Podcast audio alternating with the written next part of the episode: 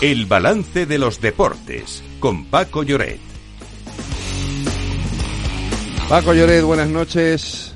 Hola Federico, ¿qué tal? Saludos, muy buenas. Déjame que salude a Lorena Ruiz, buenas noches. Buenas Porque noches. tiene algo que contarnos. Ma- 2026 es la- eh, el año en el que Madrid va a estrenar su carrera Fórmula 1.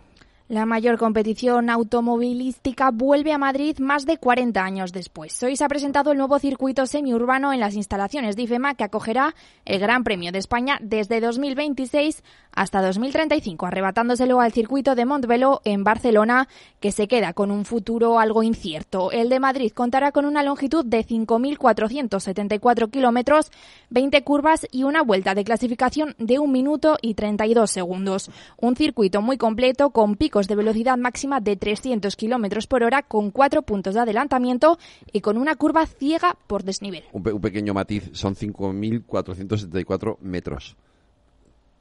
Claro, eso es cierto. si fueran kilómetros no habría sitio en Madrid para hacer un circuito de ese tamaño. Razón, Eh, pero dicho, hecho este matiz, Paco, pedazo de anuncio, ¿no? El de hoy. ¿Mm? Bueno, se veía venir, ¿eh? no es Sí. sorpresa. eh, te lo dice alguien que eh, ha vivido en Valencia también. eh, Sí, fue la- cierto, la yo ulti- también. la- fue un proyecto, bueno, pues que tuvo luces y sombras eh, en un circuito urbano también, eh, eh, cerca de la- del puerto, donde se celebró la Copa América. Bueno, Madrid toma el relevo, evidentemente, mm, desde hace tiempo se veía que las administraciones autonómicas y locales apostaban por esta, por esta idea y, bueno, al final lo han conseguido. Entiendo que hay y una dura competencia, además, con, con el circuito de Cataluña de Sí. Montmeló y entiendo, bueno, pues que ahí también hay una pugna que va más allá del deporte, como suele suceder casi siempre.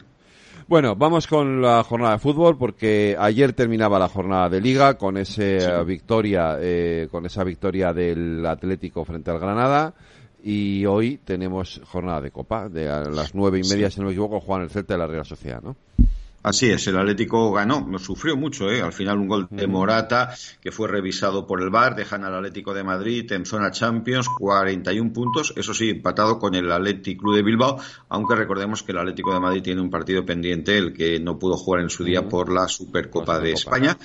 Eh, ¿Qué sucede? Pues, pues que la cola, los últimos cinco equipos han perdido. El Granada, que era penúltimo, necesitaba, eh, bueno, era una proeza que el Granada le gane hoy en día al Atlético de Madrid. Eh, peleó por el empate a última hora y tuvo oportunidades claras, pero no lo consiguió. En cualquier caso, Celta, Sevilla, Cádiz, Granada y Almería, cinco equipos que son los últimos de primera división, los cinco han perdido.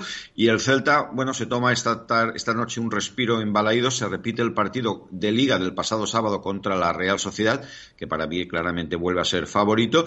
El equipo Donostiarra, que recordemos fue campeón de Copa hace tres años, en 2021, cuando estaba todavía mm, el fútbol restringido por la, por la pandemia. Hoy conoceremos, por tanto, al primer semifinalista. Sin duda alguna, el duelo estelar es el de, maya- el de mañana, dos clásicos los dos equipos que, han, que tienen mejor palmarés en el torneo se enfrentan en San Mamés, Athletic Club contra Barcelona y el, eh, queda la otra semifinal entre el Mallorca y el Girona y el jueves eh, pues un partido también muy interesante Atlético de Madrid-Sevilla en el Metropolitano vuelven a verse las caras hace poco antes de Navidad en aquel partido aplazado de Liga ya jugaron Mm, creo que tal y como está el Sevilla el Atlético de nuevo parte como, como favorito para entrar en semifinales después de además de haber vencido en la prórroga en una eliminatoria muy apretada al Real Madrid. Y tenemos también tenis. Sí, señor, tenemos el Open de Australia a la espera del partido entre Carlos Alcaraz y Esberev, pero ya tenemos a Djokovic en semifinales. Partido durísimo, ¿eh? Contra Taylor Fritz. Ha ganado en el tiebreak 7-6 el primero, ha perdido el segundo 6-4, pero a continuación eh, se ha impuesto 6-2, 6-3. La verdad es que Djokovic se ha planteado un reto y creo que puede conseguirlo. Quiere ser, eh, quiere hacerlo, bueno, lo, lo más grande en el tenis, ganar los cuatro grandes en el mismo año, cosa que recordemos solo lo ha conseguido un tenista en toda la historia. Hay que viajar en el tiempo a, a los años 60 con el maestro Rod Laver, que afortunadamente sigue entre nosotros. Pues eh, Paco, mañana más deportes aquí en el balance. Un abrazo, cuídate y tú también. Un abrazo. Federico. Cuídate. Hasta mañana.